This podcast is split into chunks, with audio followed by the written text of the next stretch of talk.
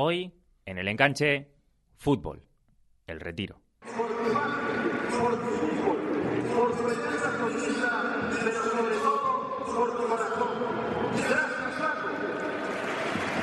Todo deportista sueña con la retirada perfecta. Bienvenidos al vuelo número 23. Aerolíneas Jordan, balón de Michael Jordan. Jordan. Jordan. Jordan. Jordan. Permitidme la referencia al baloncesto. Todos sueñan con ser el protagonista de la jugada final que te permita dejar tu deporte, tu carrera en lo más alto, como hizo Michael Jordan en 1998. Desde que era un niño siempre soñé con ser futbolista y poder algún día triunfar con la camiseta del Real Madrid, el club más grande del mundo. Es el equipo que me ha visto crecer desde Benjamines. Sin embargo, cada historia es completamente diferente. Rubén de la Red, a quien escuchamos, es el ejemplo de aquellos deportistas a los que la salud les separó de su profesión. En su caso, fueron problemas de corazón a los 25 años y después de dos temporadas apartado de los terrenos de juego. Y es que los espectadores solo vemos, en la mayoría de los casos, el día de la retirada, del anuncio o del homenaje. Pero el abandono de la práctica deportiva profesional no es cosa de un solo día. Para algunos las lesiones son un calvario que termina por llevarles a buscar una vida más allá del deporte. Para otros, el paso del tiempo les deja sencillamente sin ningún club que requiera de sus servicios ante el empuje de gente más joven. Y para los más afortunados, la práctica del fútbol se termina el día que ellos deciden, como fue el caso de Juan Carlos Valerón. Bueno, he decidido eh, a final de temporada eh, retirarme como jugador profesional y bueno, para mí es un- una gran satisfacción Y al día siguiente comienza una nueva etapa y una obligada autorrenovación del yo más personal. Ya no habrá más fútbol, ya no habrá más fama, ya no habrá más goles. Una nueva vida a la que hoy nos asomamos en el enganche.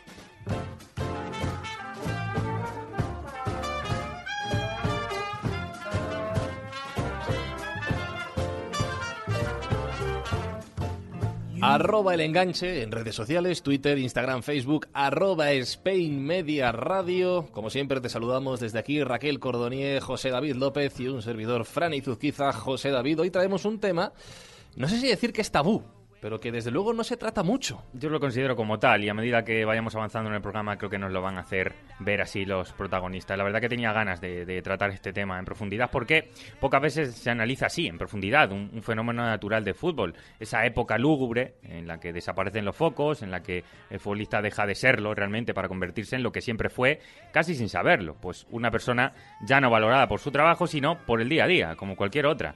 El adiós, el colgar las botas, el retiro, o como queramos llamarlo, es un luto.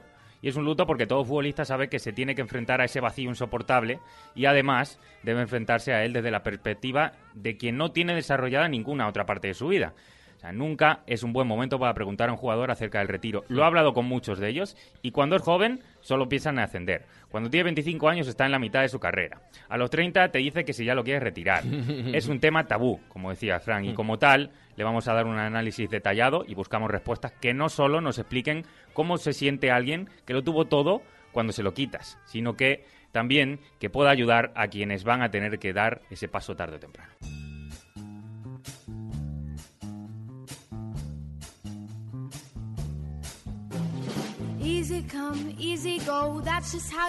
El proceso de la retirada de un deportista de élite y por supuesto también de un futbolista es algo largo y complicado que cada persona lleva de una forma muy diferente. Para entender un poco más esta evolución, contamos hoy con Alejo García Naveira, que es psicólogo del deporte, entrenador de fútbol y por poner un cargo, coordinador de psicología del deporte del Colegio Oficial de Psicólogos de Madrid. Alejo García Naveira, ¿cómo estás? Bienvenido.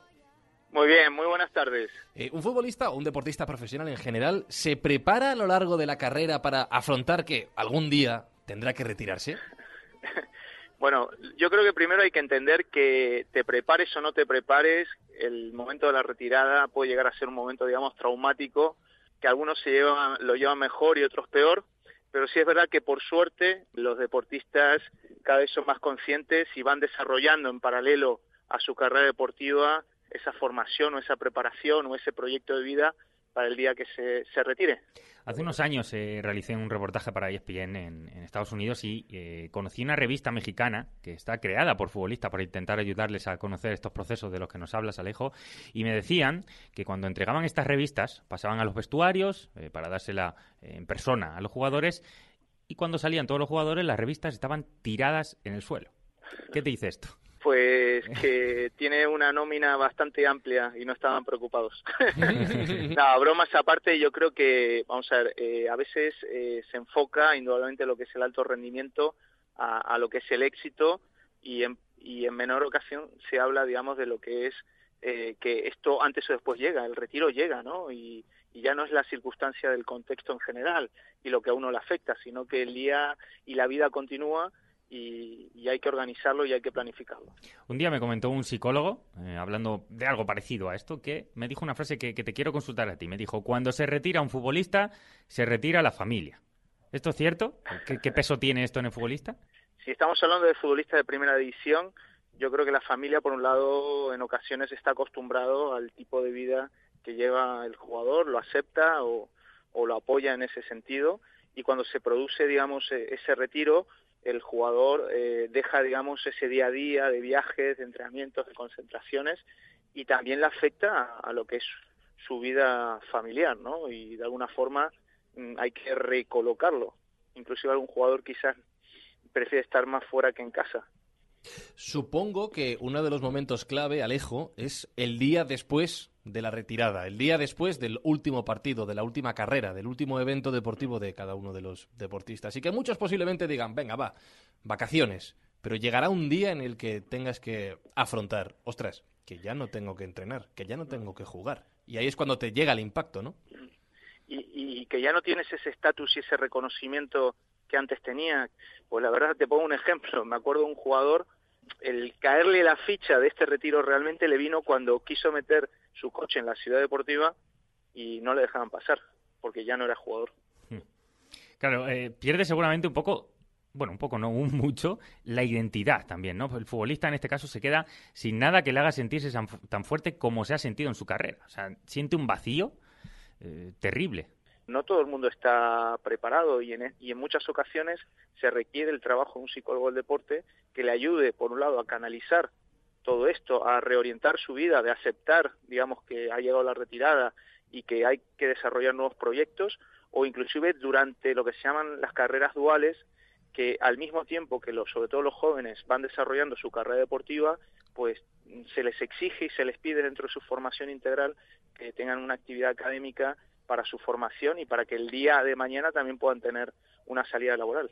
Hemos visto varios casos, Alejo, tanto en el fútbol como en otros deportes, y me vienen varios nombres a la cabeza de deportistas que tiempo después de haberse retirado, suele ser dos, tres años, deciden regresar a la misma disciplina donde una vez fueron estrellas y habitualmente, lógicamente, el resultado no es el mismo. En el caso de una retirada que no es traumática, no hay lesiones de por medio y es voluntaria, sí. ¿cuánto tiempo se tarda en asumir el nuevo estatus? Mira, me ha venido en caso un, cliente que tuve, que fue un, un exjugador, que pasaron dos, tres años, en el cual eh, él me decía que tenía, sentía dentro como ese run run, esa necesidad de, de entrenar, de competir, eh, necesitaba como decían en la película de, de Rocky 6, necesitamos su último combate, ¿no? Por decir de una forma. Entonces, también hay que entender que desde un punto de vista no solo psicológico, sino también fisiológico, el cuerpo está acostumbrado y adaptado a realizar grandes actividades de rendimiento.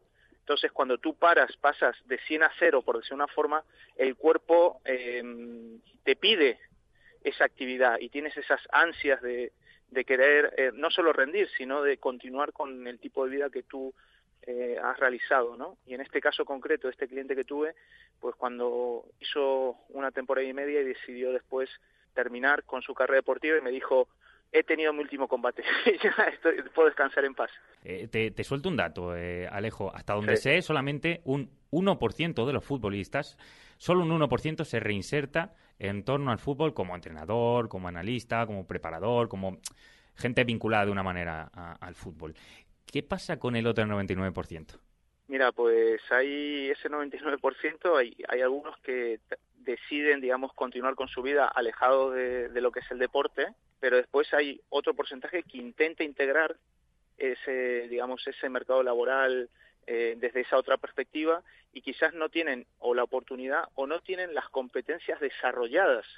Me refiero, por haber sido un muy buen caballo, no necesariamente tienes que ser un muy buen jinete.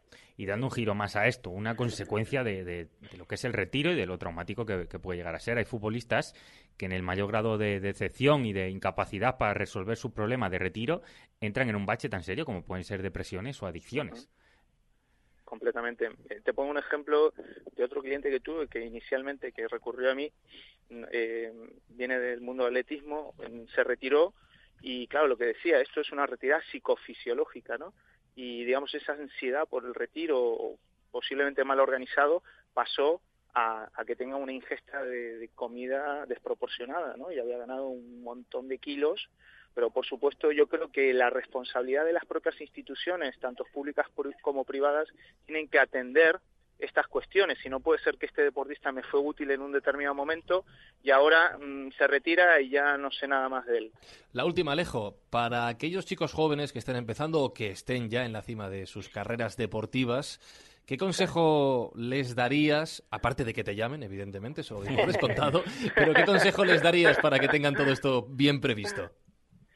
Mira, lo primero que el, el deporte de élite eh, representa, digamos, el 10% de la población. Esto significa que no todos van a llegar, sino antes cuando hablas de porcentaje, entre el 1 y el 3% son los que llegan, digamos, al fútbol profesional. O sea, hay un 97% en el mejor de los casos que no llegan. Entonces, por un lado hay que prepararse para llegar, para integrar el 3%. Y para poder llegar, tienes que desarrollar como persona, entrenándote, digamos, en valores, eh, teniendo una formación académica. Y en el caso que no llegues, el día de mañana, pues haber trabajado en paralelo esto que estoy comentando, que le ha servido para rendir más y para sentirse mejor, pero que además le sirve para el día de mañana tener una puerta abierta y poder tener una preparación y una formación que le puede servir porque el día después eh, siempre llega. La psicología deportiva, una ayuda absolutamente clave a la hora de afrontar un momento tan traumático para muchos, tan tabú para otros, como es la retirada de un deportista profesional. Y si de psicología deportiva hablamos, nada mejor que haber charlado con Alejo García Naveira. Alejo, ha sido un placer escucharte, aprender contigo y seguiremos hablando, seguro que sí, aquí en el enganche. Un abrazo. Un fuerte abrazo y felicitaciones por el programa.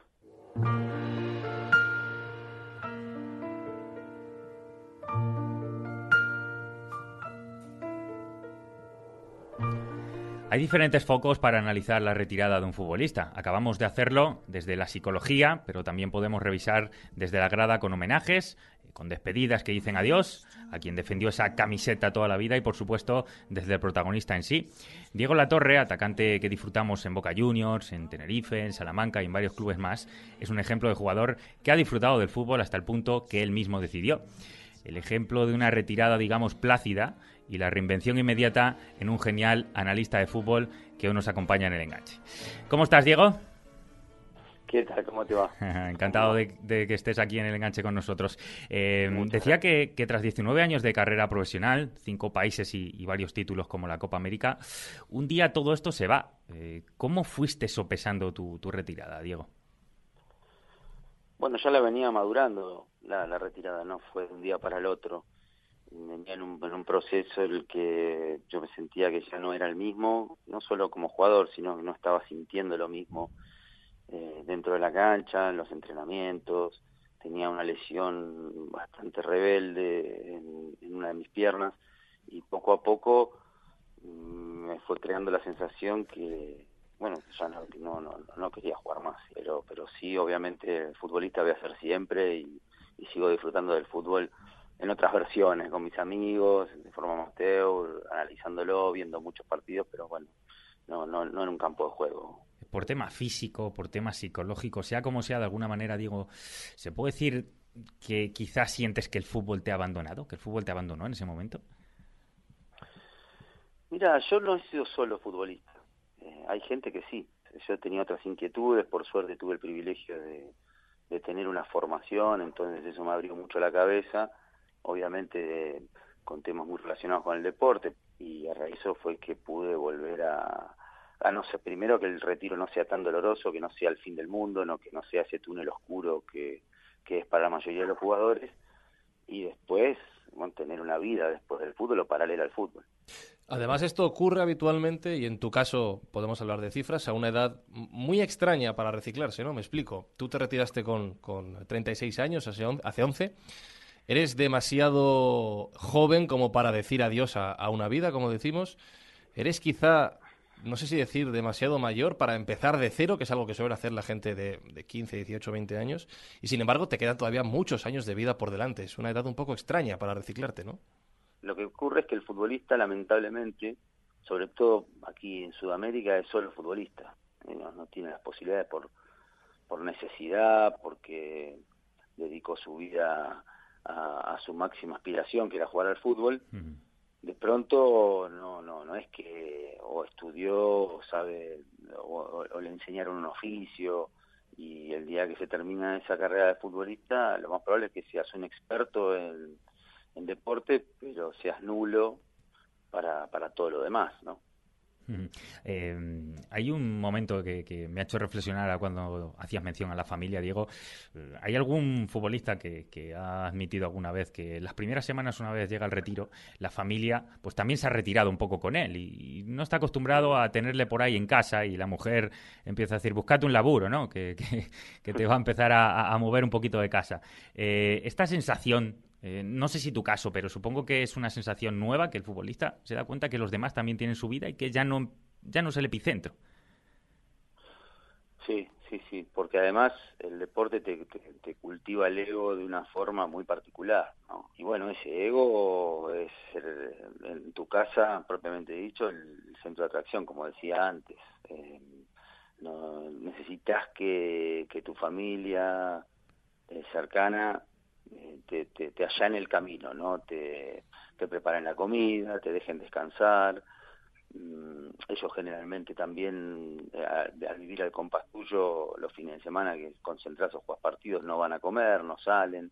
Entonces, hay un formato de vida alrededor de los demás que, que bueno, este, que acompaña al jugador y eso, bueno, ni hablar cuando se agudiza cuando cuando te retirás, que, que ya no sos ese centro y tenés que integrarte a los demás y de pronto estás tan acostumbrado a que a que los demás renuncien a, a sus cosas y no vos que, que de pronto tenés que asimilarlo bien porque, bueno, no, no, no querés re, re, renunciar o no estás acostumbrado a renunciar a determinadas cosas y, y ahí viene el choque, ¿no? El choque que es, es, es duro porque los demás te necesitan te necesitan como, como hombre, como esposo, como padre, como, como amigo, y generalmente son ellos los que te brindaron todo y vos tu, vos muy poco, ¿no? Es una contraprestación, ¿no? Este, entonces ahí es donde viene también eh, una, una parte difícil de aceptar, ¿no? Una vez que ya ha llegado el retiro, puede haber algún futbolista que ponga en su casa ese VHS, ese vídeo beta, ese DVD sí. en el que se veía jugar. Y, pero es, puede ser peligrosa esa añoranza, es decir, eh, te puedes asomar de nuevo al fútbol un poquito, pero supongo que con el miedo, ¿no? De, de, de decir solo un ratito, que si no, eh, tengo el problema de nuevo. Eh, bueno, en mi caso yo ya lo, desde el primer día no tuve ni grandes dramas con el, con el retiro, porque me, reincorporé a otro, eh, a otro mundo y, supe este, ir llevándolo. Cuando tenés una un, un horizonte, es, lo más probable es que todo eso se te haga más, más, más fácil de sobrellevar. Entonces, eh, en, en, mi caso no pasa. Yo veo los videos y me veo como que no era yo el que hacía todo eso, ¿no? Este, casi como lo, los psicólogos pueden decir, o los sociólogos, como un mecanismo de negación para no, no sentirme todavía jugador de fútbol y entrar en ese esa nostalgia permanente eh, que viven, porque además lo tengo, lo tuve que, eh, lo necesitaba para mi, para mi trabajo, pues yo no puedo estar evaluando lo que hacen otros jugadores o un equipo comparándolo con lo que hice yo, ¿no? Y eso es muy común en los exjugadores, yo, yo, yo, están con el tema del yo, quiere decir que todavía no, no aceptaron su condición de, exjugadores. ¿no? Ahora, Diego, que eres analista de fútbol, estás en Fox Sport, están en, en otro tipo de medios también allá en, en Argentina. ¿El mejor análisis y disfrute de, de un partido puede hacer olvidar esa competitividad de futbolista diario y esos goles que, que te hicieron sentirte especial o es totalmente incomparable? No, no, no, es incomparable, ¿no? No, no, hay sensaciones y sentimientos que son incomparables. El jugador de fútbol eh, que te acompañan hasta el último día, la, entrar a la cancha, hacer un gol, la plenitud de jugar un gran partido, que de, de generar una emoción en la gente, de ser parte de la emoción, ser el artífice de una victoria y por eso eh, el, el hincha o el pueblo, en este caso eh, el mío de Boca, de Racing, los equipos que jugué, está feliz.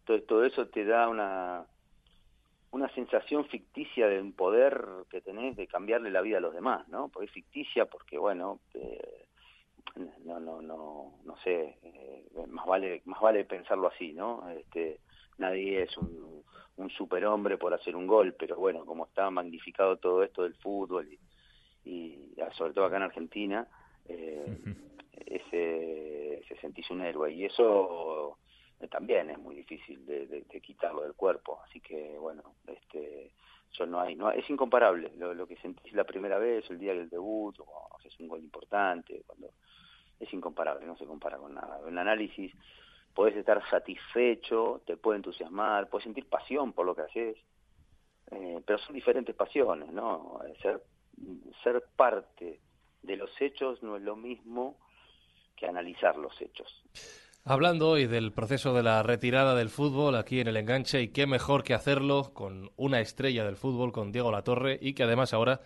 es compañero en los medios de comunicación allí en, en, Argentina. Así que gracias Diego por acompañarnos, por estar con nosotros y por explicarnos toda esta historia tal y como tú la viviste. Un abrazo.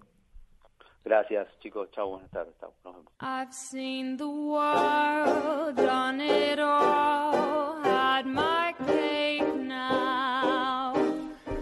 Un futbolista no siempre reconoce cuándo su cuerpo le pide parar y tampoco puede elegir el momento adecuado para frenar su carrera.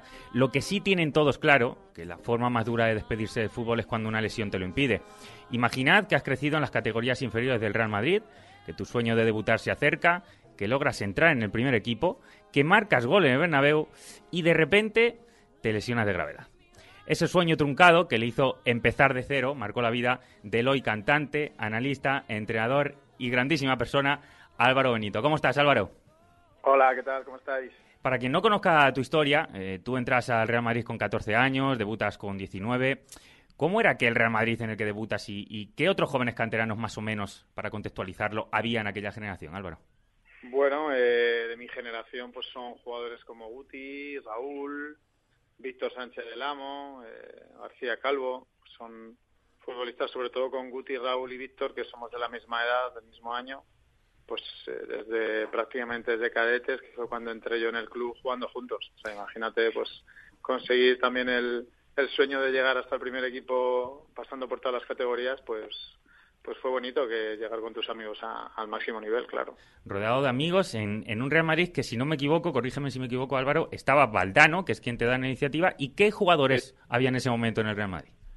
Bueno, pues eh, llegué a jugar con, con, jugadores tan emblemáticos y, y, que han marcado historia del Real Madrid, pues como Mitchell, como Laudrup, como Fernando Hierro, como Chendo, Paco Bullo, Fernando Redondo, Iván Zamorano, Quique Flores, también estaba Luis Enrique, el actual entrenador del, del Barça, Emilio Mavisca, Luis Milla. Eh, Casi nada. Nando, Miquel Lassa, pues... Un equipazo en el que tú además irrumpes con fuerza, debutas contra el Rayo Vallecano, marcas tu primer gol eh, en el Bernabéu, Álvaro, se hablaba mucho de ti.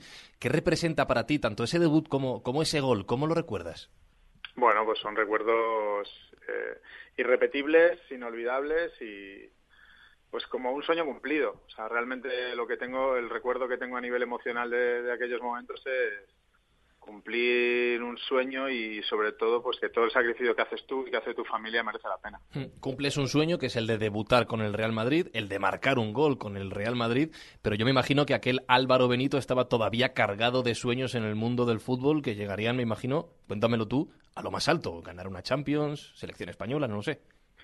Sí, bueno, la verdad que, que cuando estás viviendo aquello vives más el día a día, ¿no? Eh, sí es cierto que de lo de lo que más luego ya con, con todo el tiempo que ha pasado mm, el, el gusanillo ese que me ha quedado siempre dentro es, es no haberme visto al, a, mi máximo desarrollo físico, ¿no? Al final me lesioné demasiado joven, el futbolista yo creo que a partir de los 24 años es cuando empieza a alcanzar su máximo nivel de madurez físicamente, de experiencia y haberme visto qué nivel hubiese podido llegar a dar en, en el fútbol de élite, ¿no? Uh -huh. Habla Álvaro de, de, lesión, evidentemente es clave en su carrera, ahora vamos a saber por qué, y lo unimos con selección española, que posiblemente era una de sus metas, porque uniendo esas dos cosas nos sale lo que ocurrió el 12 de noviembre de 1996 en Las Palmas. ¿Qué fue aquello? ¿Cómo fue aquello, Álvaro? Bueno, pues en un partido con la selección sub-21, en un lance del juego, pues, pues sufrí una lesión muy grave, la triada, eh, rotura de ligamento cruzado anterior con ligamento lateral interno y menisco externo y, bueno, pues pues a lo que te expones, ¿no? Cuando eres un deportista, lo que sí es cierto que, que sabía que era el adiós de la temporada, además era un momento muy bueno para mí, estaba disfrutando de, de la titularidad en el Real Madrid con continuidad, estaba en un momento muy bueno y bueno, las lesiones no son bienvenidas, pero lo que jamás imaginé que fuera el, el principio del fin de mi carrera. Claro, justamente ahí va a ir Álvaro, porque uno siente, sobre todo porque eres joven y, porque estás en el punto alto, estás creciendo, estás con mucha motivación, uno siente, Álvaro, la sensación de que se ha roto de verdad en ese momento o siendo joven crees que de estás algo adelante. No, claro, yo incluso en los momentos más, más negros y después de que se iban sucediendo las operaciones y aquello no, no tenía buen futuro, siempre me mantuve optimista, siempre me mantuve luchador yo al principio era un desconocedor de cualquier lesión de rodilla, luego al final acabé haciéndome un experto, no me quedaba otra. Y, y aquel pensé que me, me, dijeron seis, siete meses vuelves a entrenar, no te preocupes, pues yo, yo tenía eso en mente, ¿no? Y es cierto que desde la primera cirugía, cuando volví a, a, incluso a correr, ¿no? Empecé a correr, a tocar balón, yo ya ahí notaba que no, que aquello no estaba, no volvía a estar como, como estuvo, ¿no? Entonces, eh, a partir de ahí pues fue un vía crucis de, de operaciones, de intentar recuperarme, pues bueno, eh, cuatro años la verdad con un proceso muy muy duro a nivel físico, a nivel emocional y, y desembocó en que no pude no pude volver a, la élite, vamos, del fútbol. Me llama la atención eh, que hablas del pronóstico que hicieron en aquel momento, esos seis, nueve meses de baja. Además, los periodistas somos muy dados a mencionarlo rápidamente en cuanto alguien se lesiona, como si fuera un, un proceso automático. Yo me imagino que, ahora nos contarás, tú, eh, evidentemente, sufriste muchos, eh, muchas vueltas atrás en tu lesión. De hecho, por desgracia, no se cumplió el pronóstico. ¿Cómo se vive el hecho de ver que no se progresa y que lo que al principio era un número, nueve meses, luego no se cumple nunca? Bueno, el, al principio ya te digo que mmm, desconocía un poco si, si realmente era normal que después de una operación tan grave pues no te volvieras a sentir el mismo, ¿no? Eh, y que a lo mejor era un proceso que luego cuando cuando volvías a la competición, a los entrenamientos, pasaban los meses, eso quedaba en el olvido.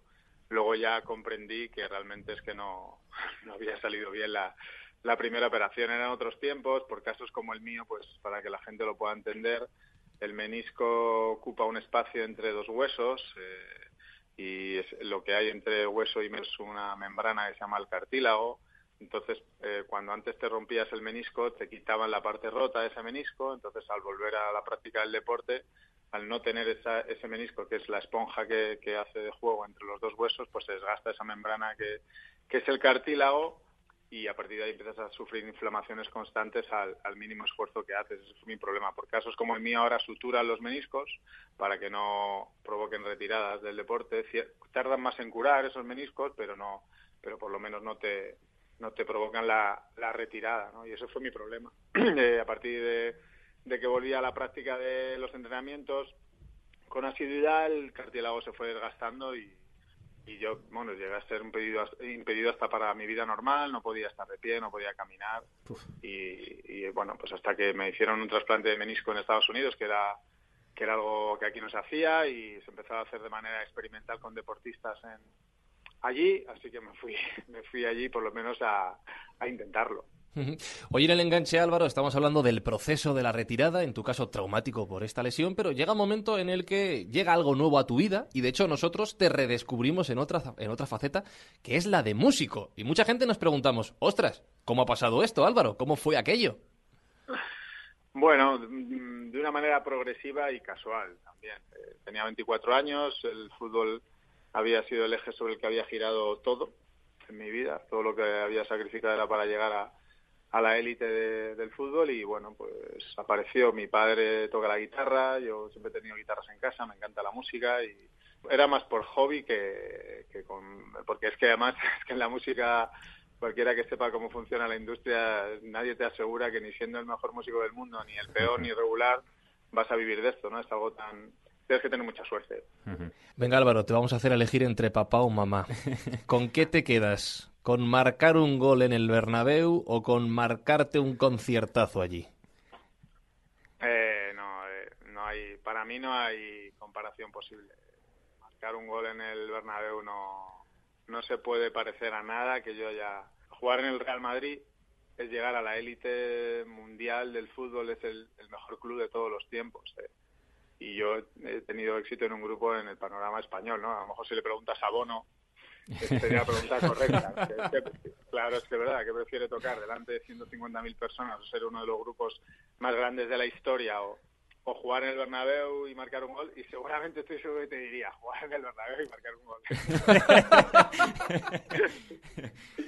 Qué grande ese fútbol, hasta para esto. Eh, me pongo un poco más serio, Álvaro, porque eh, a tenor de lo que de lo que comentas es cierto que bueno vienes luchando toda tu vida por llegar a, a una meta. Eh, esa meta, pues en un momento se difumina un poco y me comentó el brasileño Falcao, que jugó hace muchos años en la selección de Brasil y en la Roma. Hace unos años me dijo que el futbolista muere dos veces, hablando de todo esto, que muere dos veces porque uno el día que se retira y dos el día que muere como cualquier persona humana. ¿Tú sentiste morir y tener que renacer como persona cuando te sucedió aquello? Yo tuve sentimientos encontrados. Eh, por un lado respiré.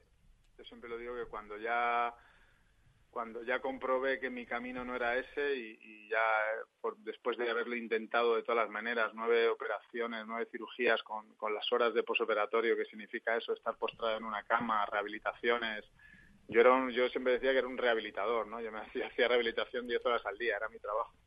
Y respiré, si soy sincero. Fijaos si ha vuelto Álvaro Benito, fijaos si ha renacido, que hoy por hoy eh, pues tiene tres trabajos, uno o tres que, que conozcamos públicamente. Primero, comentarista en la cadena SER, Carrusel Deportivo en los partidos del Real Madrid. Segundo, evidentemente es cantante, le hemos conocido con Pink Noise. Y tercero, desde hace un año y medio es entrenador de los cadetes del Real Madrid, que los chicos tienen que estar flipando, Álvaro, cuando te vieran el primer día, supongo, y dijeran, pero este chico, este era jugador, era cantante, es comentarista, eh, ¿por qué no se entrena? no sé si te tenían ubicado o no.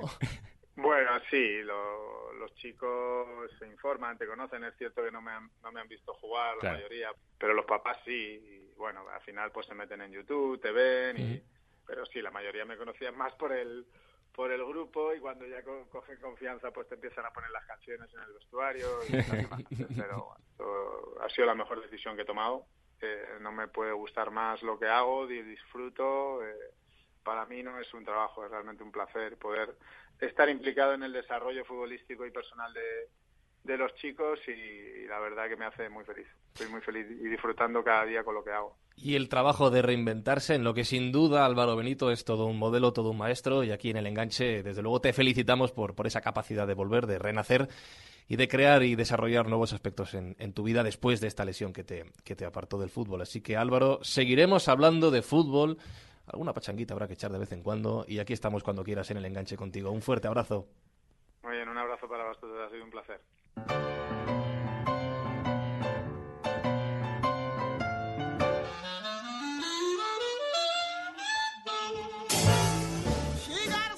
Buen tema este de la retirada de los futbolistas. Llevábamos tiempo con él en la cabeza y hoy en el enganche por fin hemos podido contaros y traeros ejemplos de lo que viene siendo una segunda vida, lo que decía David, del renacimiento después del fútbol. ¿Qué hacemos? ¿Qué hacen los, los profesionales cuando dejan pues este trabajo que les ha llevado tantos años de su vida? Os recuerdo, arroba el enganche, arroba Spain Media Radio, Facebook, Twitter, Instagram, síguenos y tendrás todas las historias que te contamos en esta casa con Raquel Cordonier, con un servidor Fran Izuzquiza y con José David López una semana más, programazo. Me quedo con un dato solo. Un 1% de los futbolistas consigue reciclarse dentro del mundo del fútbol como entrenador, gestión deportiva, analista. Solo un 1%, es decir, un porcentaje peligrosísimo que había que analizar desde un foco potente. Así que ojalá y algún día tengamos que hacer un programa en el que veamos que un montón de futbolistas que han sufrido, por ejemplo, lesiones, como ha sido el caso de Álvaro, pues que eso pasó a mejor vida, que ahora se dedican a otra cosa, que hay vida más allá del fútbol y que son igual de felices. Así que hasta el lunes que viene.